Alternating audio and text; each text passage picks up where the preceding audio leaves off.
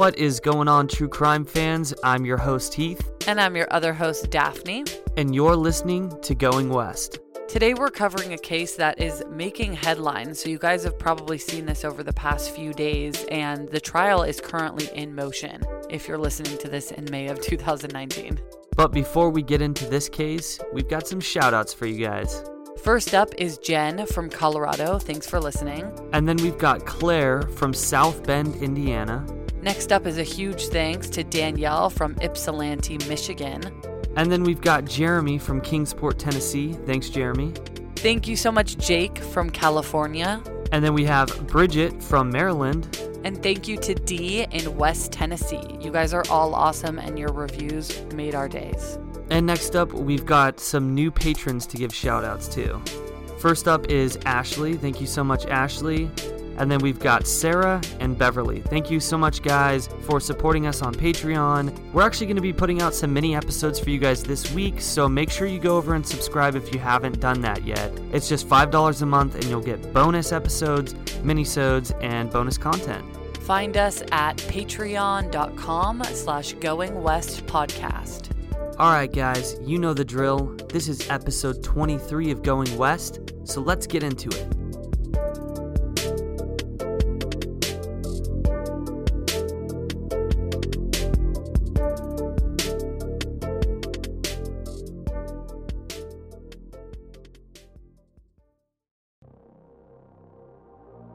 Alleged serial killer Michael Gargiulo, in jail since 2008, is accused of stalking and brutally murdering women for the thrill of it, dating back to the early 1990s. One of the victims was a girlfriend of Hollywood A-lister Ashton Kutcher. The trial of an alleged serial killer known as the Hollywood Ripper is underway in Los Angeles. Prosecutors say Michael Gargiulo attacked four women with a knife, killing three of them. I was walking and then found him sitting in his car at the end of the street with the motor running.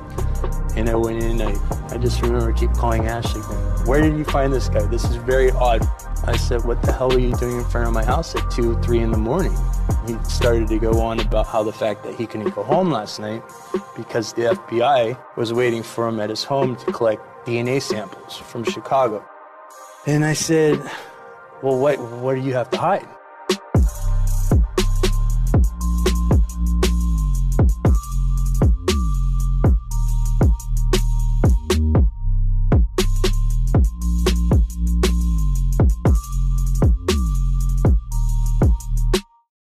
Michael Gargiulo was born on February 15, 1976, in Glenview, Illinois, which is just outside Chicago, in a middle class family. He attended Glenbrook South High School, where he played baseball, but many remember him as being incredibly short tempered and violent. This seems to be a bit of a known fact amongst everyone he knew, and he appeared to be a very troubled kid, and his old neighbors remember him being the odd one out of the family. They said that his family were very nice and good people, while Michael was constantly angry and often bullied people because he seemed to enjoy picking on his peers. His friend reported later that he would flip his emotions off like a switch, like he could be totally normal, nice, and awkward, and then suddenly just be this total monster. It's believed that he was sexually abused as a child by his father, but we weren't able to confirm these claims. On the night of Friday, August 13th, 1993, 18 year old Tricia Pacaccio was returning home from a fun night with friends. Her and a big group of people got together for a scavenger hunt party before heading to TGI Fridays for some dinner. It was one of the last times the friends would all get together before leaving for college a few weeks later. As Trisha went home to her parents' house in Glenview, Illinois, it was incredibly chilly and foggy, and she didn't get home until around 1 a.m. As she approached the side door of the house holding her keys, suddenly she was attacked and stabbed to death. She never made it inside the house.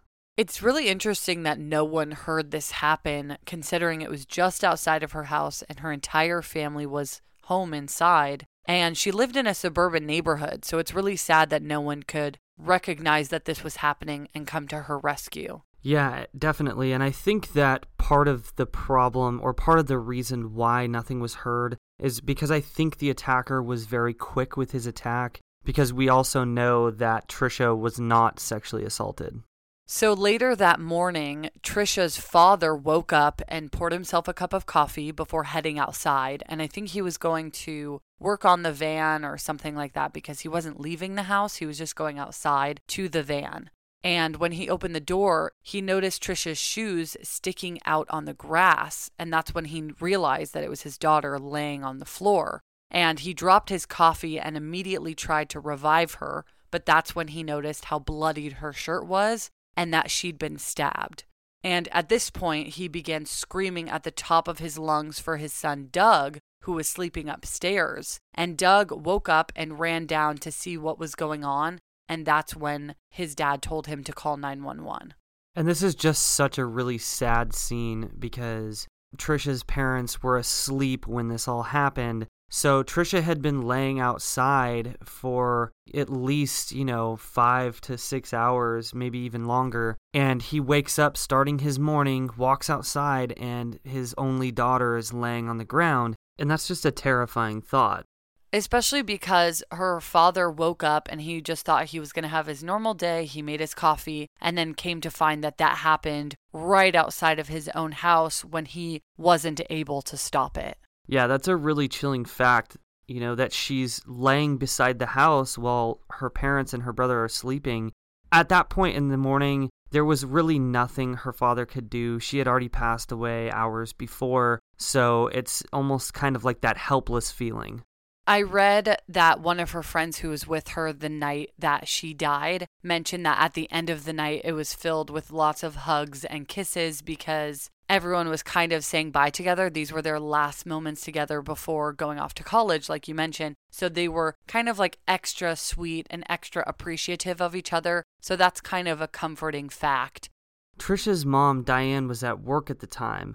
It's unclear what time she went to work, but she must have gone out the front door because she hadn't seen Trish's body while she was on her way out of the house. When she heard the news, she rushed home and immediately began screaming and running towards her daughter's body. One of the officers at the scene actually had to tackle her in the front yard because he didn't want her to have that awful memory of her daughter. A homicide detective later stated that he thinks the crime scene could have been handled a lot better and that some of the evidence was actually compromised because of the fact that the area hadn't been very secure. So, this murder really shocked and terrified the neighborhood, as it would in any suburban or any neighborhood in general, really. And Michael Gargiulo was actually Trisha's neighbor. So, when Trisha was murdered, Michael's friend Scott called him to ask him if he heard what happened because they both lived in the neighborhood Obviously, there's police cars and news vans and caution tape, so they're going to talk about it.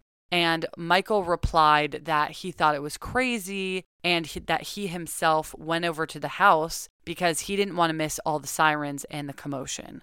So, Michael and Scott actually met each other through Trisha's brother Doug, and they pretty much grew up in the Pacaccio home.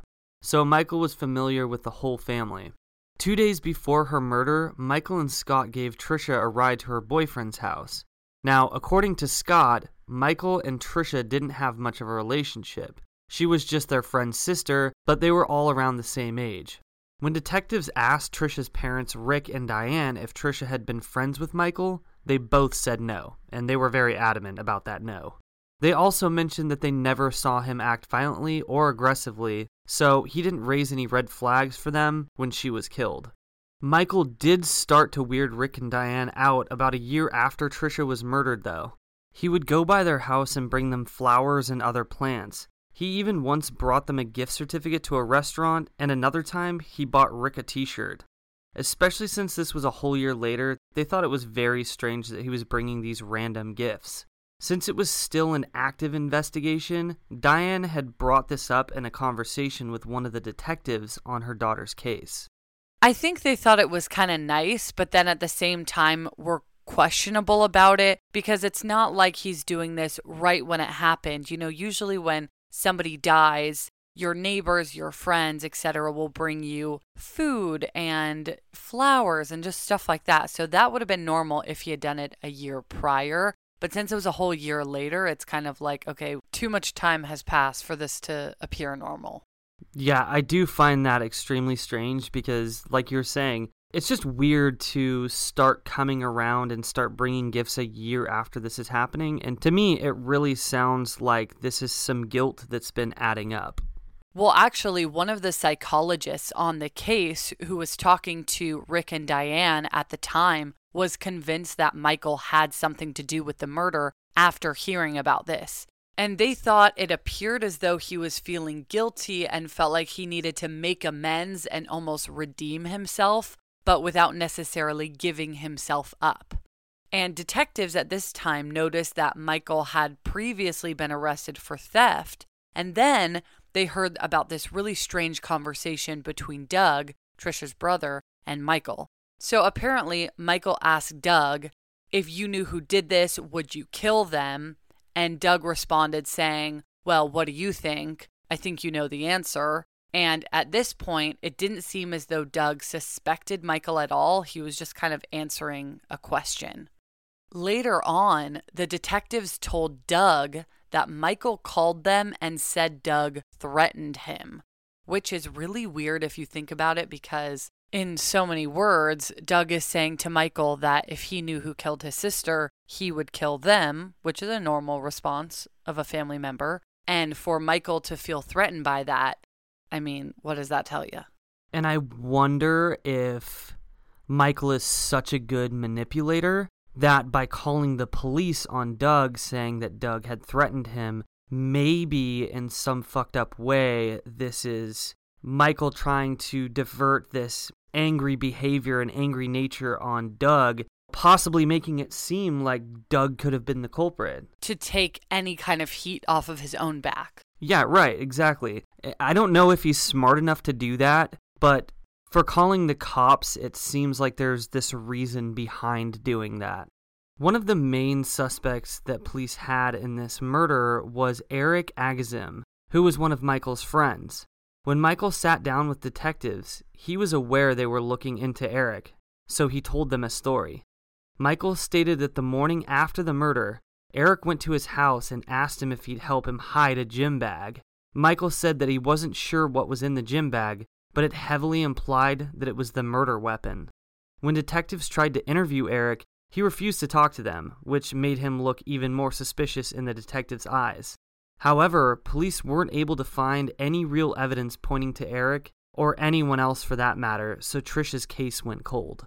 And it just goes to prove what we were just talking about of how Michael is potentially very manipulative and he's just trying to, like I said, get the heat off of his own back by trying to pin the murder on anybody but himself. Probably making up this story about a gym bag. And also, it's weird that he doesn't bring up this gym bag until he's questioned as a suspect himself you know, he didn't freely go to the police like, oh, this happened. You got to get the bad guy. He's making it seem like he's just trying to steer them very far away from himself. And, oh, by the way, here's this super valuable piece of information that I just decided I wanted to give you. Right. He sees that he's got an ace in the hole with Eric, and he's like, I'm just going to go for it. I'm going to steer them in Eric's direction. I'm going to tell them this false story. And surprisingly enough, they sort of believe him for a while until they look more into Eric and realize that Eric really actually didn't have anything to do with this murder. So he is pretty good at manipulating people. And just to be clear, he's 17, 18 years old at this point. So he's already putting these habits in place. And his story doesn't even really make any sense. You know, why would his friend involve him in the murder? Why would he need help throwing a bag into a river or something? And why would Michael involve himself in obstructing and disposing of evidence if he had a suspicion that his friend was involved in the murder? Like, if my friend came and asked me to go hide a duffel bag and I had suspicion that he had something to do with the murder, there's no way in hell I'm going to help this guy out. So, five years after the murder in 1998, Michael Gargiulo was still living in the area and he decided to pay a visit to the Pacaccio house. Diane was at home at the time and she's the one who answered the front door.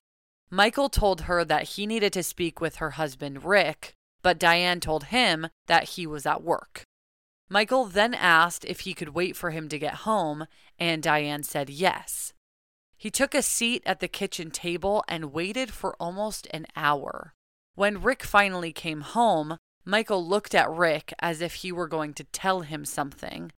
And right before Michael could say anything, his father and sister came up to the house and told them that they had to leave. So to me, it kind of seems like they were possibly all going somewhere as a family and they had been waiting while Michael ran to the neighbor's house before coming to get him to leave. So I don't think that the family knew that he was going to confess something. I don't really know why they went over there, but they interrupted the situation for sure. Michael left without saying anything to Rick, but after that, Rick and Diane were convinced that he came to confess to the murder of their daughter. Rick called the detectives to tell them what had happened, and they decided to question Michael again. But when they went to his house to get him, he was gone. He had moved. In 1998, Michael headed to Los Angeles to start new, likely because he knew he would become a suspect in Trisha's murder and he wanted to get far away from it. So he actually moved to Los Angeles in hopes of potentially becoming an actor. He even landed a small role as a boxer in a USC student's graduate thesis film. So it wasn't like a big deal movie. I don't know how the film student found him, but the film was about boxing and Michael played a boxer, which turns out that's something he was actually very interested in and he enjoyed boxing. So it kind of worked out. The filmmaker later stated that he thought there was something off about Michael and that he was very quiet and withdrawn and that he usually kept to himself. Michael didn't get any other roles as an actor after this, so he worked as an air conditioning and heater repairman. And for a time, he worked as a bouncer at the Rainbow Bar and Grill on Sunset Boulevard in West Hollywood, which is a super well known spot like where classic rockers hang out right next to the Roxy, which is a really badass venue. And anyway, one of his old coworkers later reported that Michael once bragged to him and some other coworkers that he killed a girl in Chicago. I mean, if he's going to say that to his coworkers and his coworkers come back and say he said he killed a girl in Chicago, why where would they pull that from? Where why would they lie about that? Yeah, and to be honest, I think the reason why he's saying this is because He's thinking at this point, I got away with murder. It's been five years.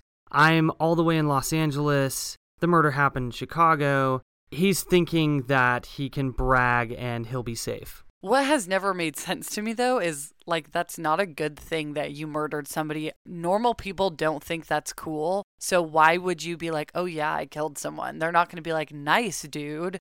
It's kind of like that douchebag that always has to let you know that they've been to jail before and they're super hard. But the last thing you want to do if you're a murderer is tell someone. That's like a secret you keep buried way down inside of yourself. You don't just go around bragging and telling people. People don't like that. People yeah, no. don't like murderers. Yeah, people aren't going to be like, whoa, cool, dude, really? Did you actually kill that girl? That's so fucking cool. What's surprising to me though is that it didn't seem like this coworker told police this until far down the line, which is pretty messed up. Yeah, that is kind of an unfortunate situation. If the coworker had said something before, maybe this all would have ended a lot sooner. Also, he was a suspect in a Chicago murder. So if he tells police, hey, this guy said that he killed a girl in Chicago, they're going to look at it and be like, wait, he's a suspect in that case. So that's a huge deal. But I guess for whatever reason, they didn't report it. I mean, I'm assuming that the coworker probably chalked it up to this guy just inflating himself and trying to seem important or cool in some way, and they probably just wrote it off and we'll dive deeper into the life and crimes of Michael Gargiulo after these short messages. If you're looking for plump lips that last, you need to know about Juvederm lip fillers.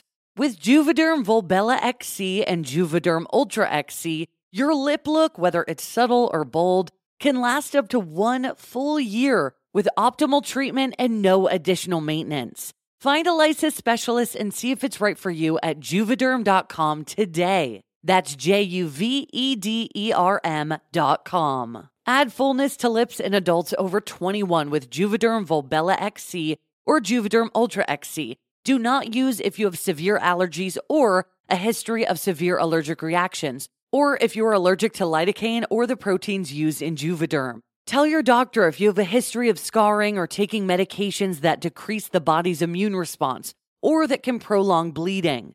Common side effects include injection site redness, swelling, pain, tenderness, firmness, lumps, bumps, bruising, discoloration, or itching. As with all fillers, there's a rare risk of unintentional injection into a blood vessel, which can cause vision abnormalities, blindness, stroke, temporary scabs, or scarring. For full important safety information, just visit juvederm.com. If you thought the only way to get a more defined jawline with natural looking results was through surgery, think again. Juvederm Volux XC is a non surgical injectable gel filler that improves moderate to severe loss of jawline definition and can help you achieve natural looking results with little downtime. Even better, this improved definition lasts up to one year with optimal treatment, no maintenance required. Improve jawline definition for a smooth, sculpted look with Juvederm Volux XC. For important safety information and to find a licensed specialist, visit juvederm.com. That's J U V E D E R M.com. Not for people with severe allergic reactions, allergies to lidocaine, or the proteins used in Juvederm. Common side effects include injection site redness, swelling, pain, tenderness, firmness, lumps, bumps, bruising, discoloration, or itching. There's a risk of unintentional injection into a blood vessel, which can cause vision abnormalities, blindness, stroke, temporary scabs, or scarring. Talk to a licensed specialist to find out if it's right for you. Looking to save on delivery? DashPass is your door to $0 delivery fees and more on DoorDash.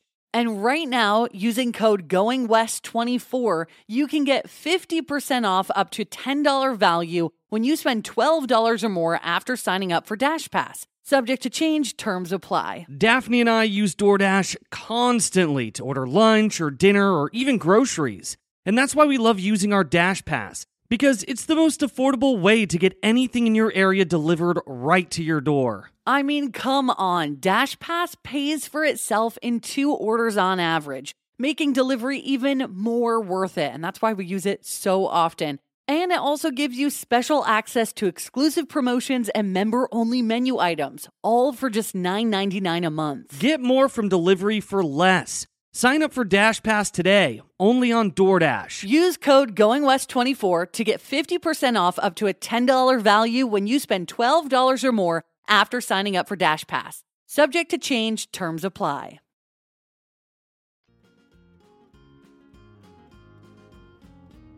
Hi, true crime fans. I'm Erin. And I'm Shay. We host All Crime No Cattle, a conversational podcast which focuses on true crime stories from the Lone Star State. We strive to bring you a balanced and well researched story about Texas cases big and small. We do the research so you don't have to. We also end every episode with a good news story, just to remind everyone that real life isn't quite as depressing as true crime can make it out to be. New episodes drop every Thursday, and you can find us wherever you listen to your favorite podcasts. All Crime No Cattle, because crime is bigger in Texas, y'all.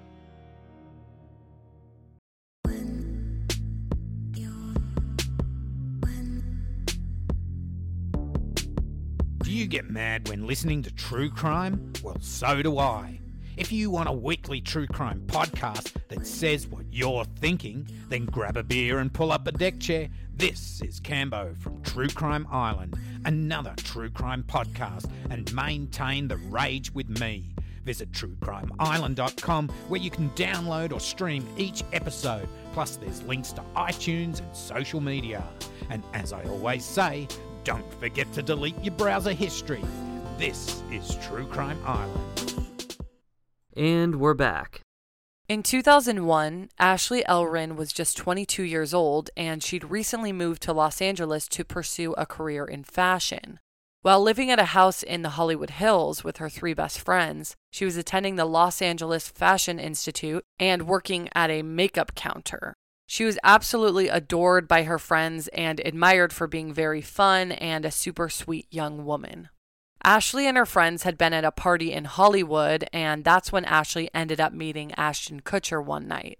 At that time, he was still in that 70s show, so it was earlier on in his acting days. And they went on, on a couple dates, but it didn't appear that they were super serious or anything. Shout out to Michael Kelso. You're my spirit animal. You would say that. Well, you're obsessed with that show, so. Yeah, I pretty much watch that show like Or I used to watch that show almost every night. When we first started dating, every single night we fell asleep to that 70s show, and I just got so sick of it. I'm sorry, it's just the best show. It's just like going to bed. Oh, let's turn on that 70s show without fail every single night. Anyways, love you, Ashton. So, around this time, Ashley and her roommates had problems with the heater system in their home. Ashley had previously met Michael Gargiulo when he offered to change their tire once. After they got to talking, Michael offered to help fix the furnace in her basement, since he was a repairman. Ashley agreed and set up a time for him to come by the house.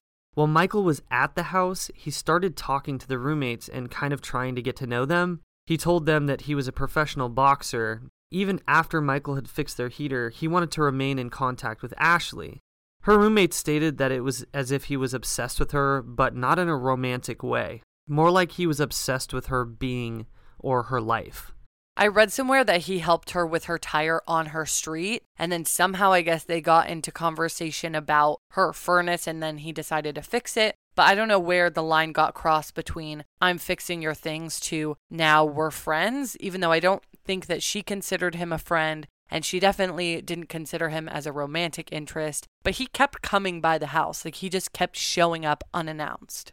And to be clear, I don't think that Michael Gargiulo's interest in Ashley was anything romantic either. I think that he saw her lifestyle, her friends, the fact that she was dating actors, and of course, Michael wanted to be an actor when he moved to LA, so it seems like he just kind of wanted to implement himself in that social bubble, so to speak. Right. And the fact that he kept showing up unannounced really kind of freaked out the roommates and they were like how did you meet this guy? You know who is he? They didn't really know him but he always told really weird stories and like i said he just showed up at the house and they're kind of like what are you doing? Like we're not friends. Yeah and you know, Michael was on the surface very charismatic, and it's not like he was a hideous person. So it's easy to physically. I mean, it's easy to understand why. I mean, his soul patch was just god awful. I mean, just rip that thing off. But he definitely looked like he could have fit in with them potentially. Right. I mean, this is 2001, so style was pretty terrible anyways but i think that all of her roommates thought that he was very creepy but i think that he kept coming around trying to get into their little bubble um, and trying to meet friends but also, like you mentioned, I don't think that he lived within Ashley's neighborhood. I think he lived close for sure, but to be in that neighborhood constantly and, and constantly dropping by, I think that was pretty strange. One morning at around 2 or 3 a.m., Ashley's roommate Justin spotted Michael sitting in his car on their street with the motor running, looking at their house. And I think that Justin was walking up the street. I don't know if he had gotten dropped off after a night of drinking. I'm not really sure where he was coming from, but it really freaked him out. So he questioned Ashley about it like, how did you meet this guy? And why the hell is he sitting in front of our house in the middle of the night? And the next day, Michael stopped by the house for a random visit, like he did, and Justin confronted him about it. So apparently, Michael went on about how he couldn't go home that night because the FBI was waiting for him so they could collect DNA samples from a murder in Chicago. So, you know, that's pretty weird thing to say to somebody. So Justin asked him what he had to hide, and that's when Michael actually pulled out a knife that was strapped to his ankle. And I don't know if that was a threat or if that was just like, I have to hide this knife because it's on my ankle. And if they see it, then they'll think I'm weird. And then Justin asked him to get out of their house. Yeah, the way Justin explained it is that he basically physically removed Michael from the house. I don't think it was like Spartan kicked his chest out the door, but I think it was like he. That would have been cool. Yeah, I think that he ushered him out of the front door, like, hey man, you can't be here anymore. On the evening of February 21st, 2001, Ashton Kutcher and Ashley had plans to hang out, and I heard a couple different reports on her evening. One possibility is that Ashton Kutcher came to pick her up for the Grammys viewing party at his friend's house, and another is that she wanted to go to the Grammy viewing party, but Ashton said no and instead suggested that they hang out afterwards. Regardless, Ashton tried to call Ashley that night so they could get together, but she wasn't answering his calls. So around 10:45 p.m., Ashton decided to go to Ashley's house. He rang the doorbell a few times, but there was no answer. He decided to peer in the window to see if she was home, and he noticed what he thought was spilled wine on the floor. He didn't think much of it though, and he left. I feel like it's more likely that they were going to hang out afterwards because the Grammys are usually on around 5 or 6 p.m and this was 10:45 at night. So I only read in one article that he had said no to her coming to the friends viewing party and every other source said that they were going to a Grammys viewing party, but the timing just doesn't really align. And I think it's really interesting that he saw what he thought was wine spilled and then decided to leave after because if she's not answering the phone and she's not answering the door, but then there's spilled wine on the floor, spilled wine also to me says that something happened happened. So not that I blame him, but I just think it's interesting that he he left after that. I think you have to think about it from a certain perspective. If you were showing up to a girl's house that you had recently kind of started seeing and she's not answering your phone calls, maybe she maybe he's thinking that she's just blowing him off or maybe she was upset that she didn't get to go to the Grammys party. That's one possibility as well. And she got drunk, or, you know, there's all these endless scenarios that could have been running through Ashton's mind. But in the end, it's pretty understandable that he didn't think anything of it to me at least. I do get that. I think maybe in my brain, since I have the true crime brain now, that I would have automatically been like, what is that? Why is that there? Even if I had thought it was wine. But I do wonder if he was suspicious by that at all, or if he did just think he was being stood up. Like, I wonder if his initial reaction was, I wonder if something happened, or she's totally blowing me off. Yeah, I mean, he may have had suspicion you know, in the beginning when he first saw what he believed to be wine on the floor, he may have thought, like, well, that's kind of strange, but I don't think it was a big enough deal for him to be alarmed. The reason Ashley didn't answer her phone or her door was because she was stabbed 47 times in the area outside of her bathroom. A few hours after her murder, her best friend and roommate came home to find Ashley laying on the floor, blue and covered in blood. She immediately ran out of the house to her car to call 911 because she was afraid the perpetrator may still be in the house. When police and detectives arrived to the home, one detective described it as one of the worst crime scenes he's been on. He described that there was a large amount of blood and that it appeared as though whoever murdered Ashley was very, very angry because she was stabbed 47 times and was nearly decapitated. Her attacker, who was left handed, had come up behind her and slit her throat from right to left. There's actually a book called The Hot One, a memoir of friendship, sex, and murder by Caroline Murnick, who was one of Ashley Ellerin's childhood friends. And my cousin actually gave me this book about a year ago, and I just connected it the other day when I saw this on an article. By the way, everyone should go check out my cousin's book club on Instagram at Bellatrist. And so I haven't read it yet, but it discusses Ashley's murder in it and other details surrounding her life. So the book talks about how the two grew up in rural New Jersey, but once they went to different high schools, they grew apart and Ashley was outgoing and popular while Carolyn struggled to fit in. Carolyn explained that Ashley moved to Los Angeles where she went to college, but dropped out to begin stripping in Vegas and working as an escort. She also started experimenting with drugs and dated many actors, including Ashton Kutcher and Vin Diesel. So Carolyn describes the hot one to be Ashley. These details aren't really important in regards to her murder, but I just thought it was really interesting that her death was highlighted in this autobiography slash true crime book and a close friend to Ashley stated that the book didn't do a very good job at showcasing who Ashley really was, and a lot of those details are inconsistent with her true self. She also said that the book held a lot of truth, but thinks some of the facts were misunderstood or embellished. After Ashley's murder, Carolyn went to LA to cover the case and learn more about Ashley and her life and the details surrounding her murder. So if anyone wants to check that book out, it's called The Hot One. As Ashley's case was extensively examined, detectives weren't able to conclude any of the evidence that was found, and her case, just like Trisha Pacaccio's, went cold. Then, in 2005, so four years after Ashley was murdered, yet another woman was slain. Maria Bruno was a 32 year old mother of four living in El Monte, California. She was originally from El Salvador and moved to the United States as a young girl. Maria married and had children young and ended up getting a divorce pretty soon before her murder. In the divorce, her husband received custody of the children, so she went off on her own to kind of start a new life. She moved into an apartment complex just 10 days prior to her murder, and her apartment was on the first floor. The front door was located within the complex's outdoor courtyard and was only two stories high, so her apartment could be seen by a lot of others within the building since they all kind of seemed to face inward. So, Michael Gargiulo was actually her neighbor, and he lived in the apartment across the courtyard and upstairs. So, he was on the second floor, but had a very clear view of her front door and the window into her living room, and vice versa. Weirdly enough, she specifically chose that apartment complex because of the fact that it seemed safe to her. She liked that you needed a code or a key to get into the building and that her apartment faced inside the courtyard so she wasn't exposed to the street.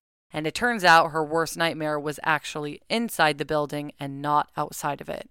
That fateful night, the perpetrator removed a screen from Maria's kitchen window and climbed in wearing booties over their shoes. They grabbed a knife from Maria's set in the kitchen and walked towards her bedroom where she lay asleep and alone.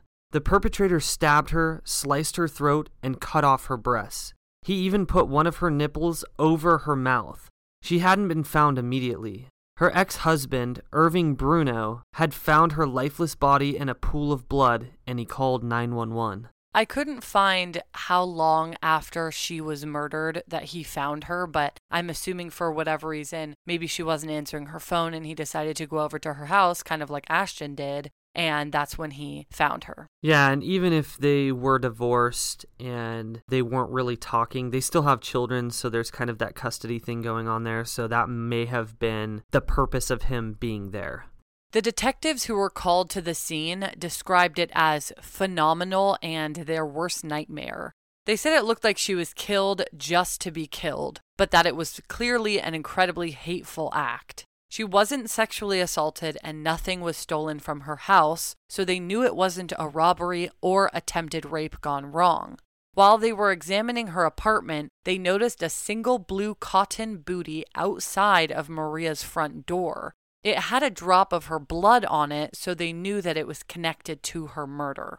However, they weren't able to conclude anything from this booty just yet. Unfortunately, there was no other evidence at the scene that led them to any real suspects. They looked at the people close to her and couldn't find anyone who would have a reason to murder her, not even her ex husband. In 2008, so three years later, there was yet another attack. 26 year old Michelle Murray was sleeping in her Santa Monica apartment when around 11:40 p.m. a man crawled into her window, which was open a few inches. He then entered Michelle's bedroom and stabs her in the chest. So she's awoken by a knife plunging into her, and she automatically begins trying to fight this man off of her. He continues to stab her chest, shoulder, arm, and her hands as she's attempting to push him away. Michelle then pushed her feet up and pushed him off of her, and he ran while saying, I'm sorry. While he was leaving in a hurry, he created a bunch of blood spatter on the steps outside of her apartment and the walkway of the complex, which led into the alleyway. Michelle called 911 and then they rushed to her aid. Luckily, part of the blood that was found included blood of someone other than Michelle. They submitted the samples and received a DNA hit in 25 days. It was the blood of Michael Gargiulo, Within 24 hours, Michael was arrested and charged with attempted murder. So Michelle did survive the attack. And when police looked further into Michael, they noticed that he lived in an apartment building that was parallel to Michelle's, with just an alley separating them, and their windows faced each other, meaning just like Maria, he was spying on her from his own home. When Michael was in a Santa Monica police car on his way to jail, he asked Sergeant Richard Lewis which agency they were with, which led police to heavily believe that he committed more than one crime and he didn't know which one he got caught for. Sergeant Richard Lewis had noticed that his DNA had already been in the database, which had been entered by Cook County in Illinois. So the first thing he decided to do was call the Cook County Sheriff's Office and figure out why his DNA was in the database. They told him it was because he was suspected of a murder just outside of Chicago, which only solidified his attempted murder charges even further. The DNA sample that Cook County obtained from him had been done just around the time of Ashley's murder, while he was living in Los Angeles. So they suspected him of Trisha's murder even years after he left the state. So by now, the police are aware that Michael used to live in the same building in El Monte as Maria Bruno. They searched his old apartment for any clues, and by a stroke of luck, they discovered a box of blue cotton booties in his old attic. It was the exact same type of booty that they had found outside of Maria's apartment that night that she was murdered. Police were convinced that they had a stalker and murderer on their hands and that he murdered Maria Bruno. Once they discovered that he had once stalked and been obsessed with Ashley Ellerin, they knew that he had killed her too. They thought they had enough evidence to indict him on two additional charges while he was in jail for the attempted murder of Michelle Murray and wanted to bring him down for the murders of Ashley and Maria. Aside from this, police found a DNA profile from Trisha Pacaccio's fingernails and that profile matched to the DNA sample they obtained from Michael Gargiulo. But because her crime scene wasn't secure or handled properly, like we mentioned earlier, it was unknown if the DNA sample came from on top of the fingernail or underneath it. These create two completely different scenarios, according to detectives.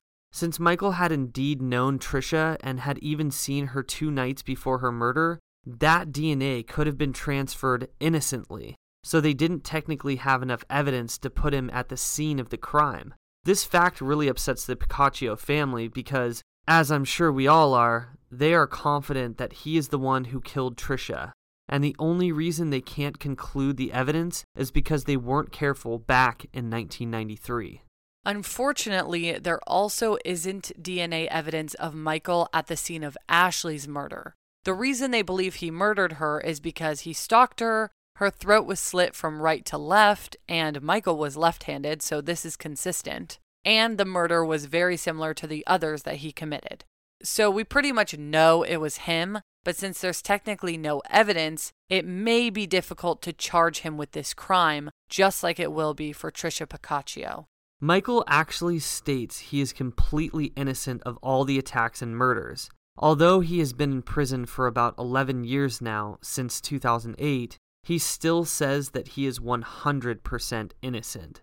He then goes on to state that he is a good and fair person, and none of that is being discussed, only the bad things. Another interesting thing that Michael supposedly said was something along the lines of Just because 10 women were killed doesn't mean I murdered anyone. So police now believe he is responsible for more murders.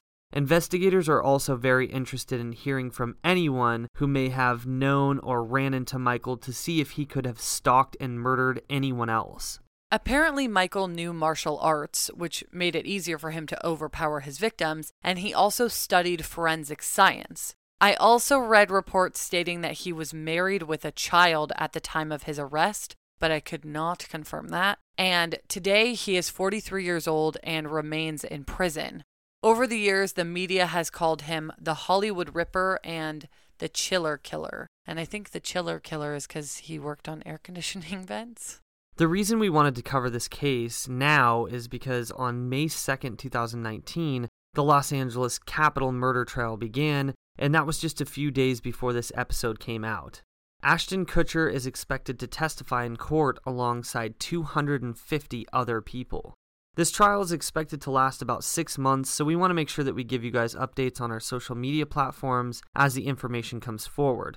If convicted, Michael Gargiulo faces the death penalty for the potential murders of Maria Bruno and Ashley Ellerin. After the trial in Los Angeles, prosecutors in Chicago are prepared to try Michael for the murder of Trisha Pacaccio, regardless of the outcome from the LA trial. The pretrial hearing for the Los Angeles case was in June 2017. The trial was supposed to begin in October 2017, but there were delays, which is why it didn't start until May 2nd, 2019. And I sincerely hope that these young women and their families get the justice that they all deserve.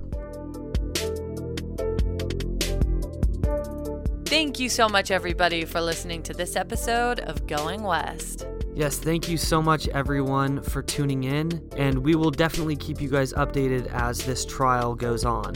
If you guys are interested in bonus episodes or receiving exclusive content from us, check out our Patreon, patreon.com slash going west podcast. It's only $5 a month and you get bonus episodes and content and cool gifts and all this fun stuff. So go check that out. And don't forget to go visit Daphne over at our Instagram at Going West Podcast. And go visit our friend Heath on Twitter at Going West Pod. And if you feel like it, come join us on Facebook over at Going West True Crime. And don't forget to leave us a review on Apple Podcasts if you guys want a shout out on the show. So, for everybody out there in the world, keep it real and stay weird. Cheerio.